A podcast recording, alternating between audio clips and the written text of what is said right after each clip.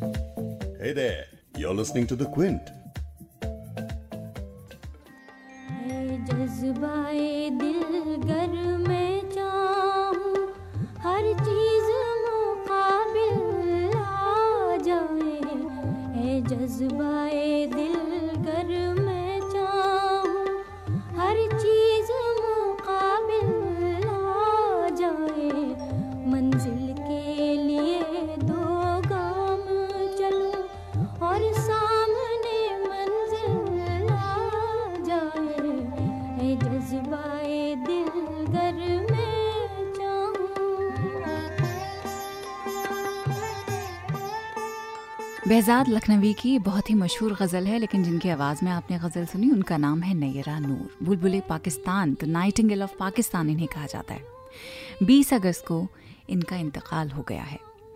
लेकिन अगर आप इन्हें नहीं जानते हैं तो इस पॉडकास्ट को सुनिए, जितने फैंस इनके पाकिस्तान में हैं, उतने ही या शायद उससे ज़्यादा इंडिया में हैं। और इनका एक इंडिया कनेक्शन है, जिसके बारे में आपको पॉडकास्ट में आगे बताऊँगी। तो उर्दू नामा में हम आज याद कर रहे हैं सेलिब्रेट कर रहे हैं नैयरा नूर को।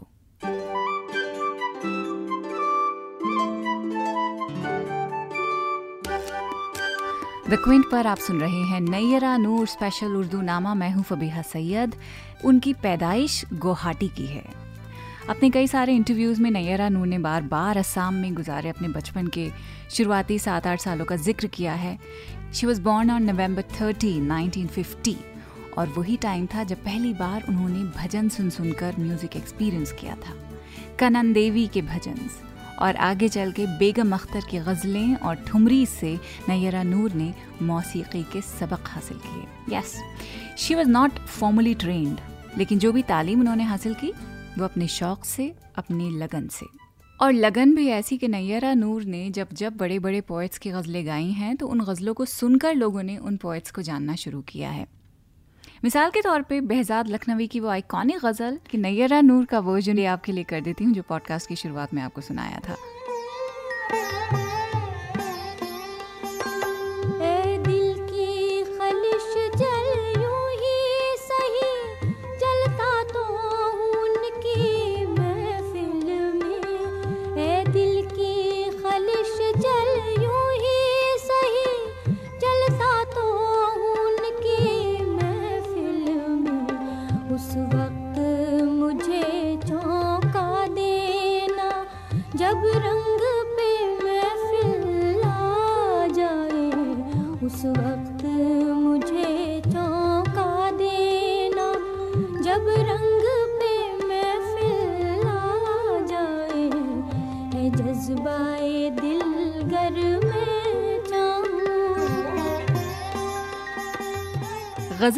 गज़ल का अपना एक ग्लैमर हुआ करता था। चमकीली फूलदार साड़ियाँ, जूड़े में गुलाब का फूल, हैवी मेकअप नूर जहाँ फरीदा खानम, इकबाल बानो, मुन्नी बेगम, इनके नाम याद आते हैं इस तरह के डिस्क्रिप्शन से। लेकिन नैयरा नूर प्लेन कॉटन की कमीज, शलवार और सादा दुपट्टा, सीधी मांग के बाल, हल्की सी काजल की लकीर और लिपस्टिक वैसी ही सादगी जैसी हमारी लता जी में थी। बिना अदाओं के, नैयरा नूर की आवाज़ में ऐसी कशिश थी कि फैज़ अहमद फैज़ की शायरी से कई लोगों को इंट्रोड्यूस ही नैयरा की गज़लों ने किया था। मैंने फैज़ को पहली बार स्कूल में पढ़ा था। I was I think in seventh और एट्थ लेकिन उससे भी पहले फैज़ का नाम नैरा नूर की गज़ल सुनकर ही मुझे याद हुआ था। फैज़ को पहली बार मैंने जब सुना था तो अपनी अम्मी को गुनगुनाते हुए, ये नैरा नूर की गज़ल है, आज बाज़ार में पावा जौला, चलो, वो सुनी थी। सो नैयरा नूर का वर्जन वो गाया करती थी एंड उस टाइम पर I was the only child तो अम्मी का सारा टाइम मेरे साथ गुजरता था। वो जो भी गाती थी, गुनगुनाती थी, या टीवी पर जो भी देखा करती थी, मैं भी वही देखा करती थी। एनी वे सो नैरा नूर के बदौलत फैज़ अहमद फैज़ मेरी ज़िंदगी में आए, और इसी बात पर जिस गज़ल की मैं बात कर रही हूँ, वो आपके लिए प्ले कर रही हूँ।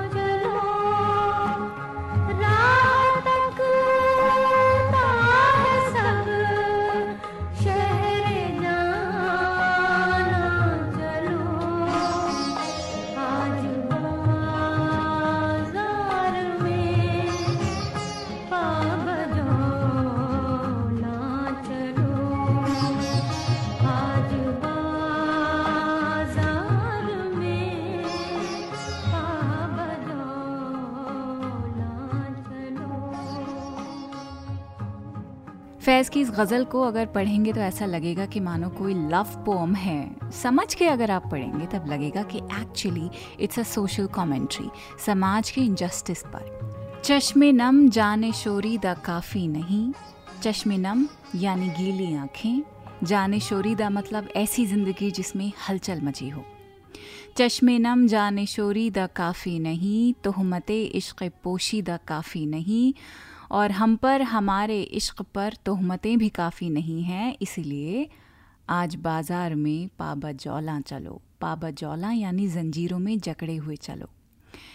दस्त अफशां चलो, मस्त रक्सा चलो। दस्त अफशां यानी जब नाचते हुए हाथों को हिलाया जाता है, मस्त रक्सा चलो यानी डांस करते हुए मगन और मस्त चलो। खाक बरसर चलो, खूं बदामा चलो। खाक बरसर यानी सर जब खाक से धूल से मट्टी में अटा हुआ होता है। खून बदामा यानी दामन पर खून जब लगा होता है तो उसी समय चल पड़ने की बात शायर कर रहा है। खाक बर सर चलो, खून बदामा चलो, राह तकता है सब शहरे जाना चलो। हाकिम शहर भी, मजमए आम भी। हाकिम शहर यानी रूलर्स और मजमए आम यानी कॉमनर्स चलो, कि सब इंतज़ार कर रही हैं। रूलर्स भी और जो आम आदमी हैं वो भी। तीर इल्ज़ाम भी, संग दुश्नाम भी। इल्ज़ाम के नुकीले तीर भी इंतज़ार कर रहे हैं। संग यानी पत्थर, दुश्नाम फारसी का लफ्ज़ है। इसका मतलब होता है गाली, यानी संग दुश्नाम, गालियों के वो पत्थर भी हमारा इंतज़ार कर रहे हैं। तीर इल्ज़ाम भी, संग दुश्नाम भी, सुबह नाशाद भी, रोज़ नाकाम भी। नाशाद यानी सैड नाकाम डिफीटेड हारा हुआ। उनका दम साज अपने सिवा कौन है? शहर जाना में अब बासफ़ा कौन है? दस्ते कातिल के शाया रहा कौन है? यानी हमारे सिवा उनका दोस्त कौन है? मेरी बिलावट सिटी में अब बासफ़ा यानी ऐबों से आज़ाद कौन है? रखते दिल बाँध लो, दिल फिगारों चलो। अपने दिल का जो अहम असासा है, उसे बाँध लो, पैक कर लो।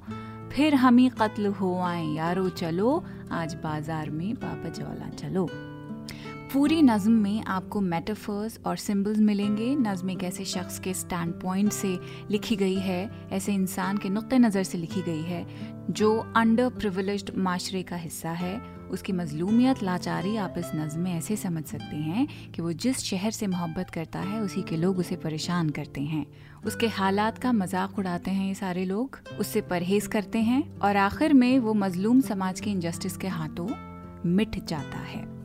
इस नज्म की हिलाने वाली लाइन जो है, वो ये है कि उनका दमसाज अपने सिवा कौन है? दमसाज यानी दोस्त। ये कमेंट समझने वाला है कि सोसाइटी के बीच जो फ़र्क है, अमीर गरीब के बीच, उसी से सोसाइटीज़ चलती हैं। अमीर जब गरीब की मदद करता है तो उसी से प्रिविलेज इस्टेब्लिश हो जाता है कि किसके पास है और किसके पास नहीं है। है ना? बड़ा कौन है, छोटा कौन है इस बात से साबित हो जाता है कि कौन किसकी मदद कर रहा है। जब तक कोई ज़रूरतमंद नहीं होगा तो उसकी मदद कैसे की जाएगी? और जब तक मदद करने के लिए कोई नहीं होगा तो फिर ग्रेट कहलाने के लिए कौन होगा? तो ग्रेटनेस तभी बढ़ेगी ना, जब ज़रूरतमंद हाथ फैला के मांगते रहेंगे, अपनी ज़रूरत का इजहार करते रहेंगे, ताकि तरस खा के कोई मदद करे और ख़ुद को ग्रेट कहलवाए। इसीलिए उनका दम साज अपने सिवा कौन है? तो ये है वो आइकॉनिक गज़ल जो नैरा नूर ने गाकर फैज़ को याद करवा दिया।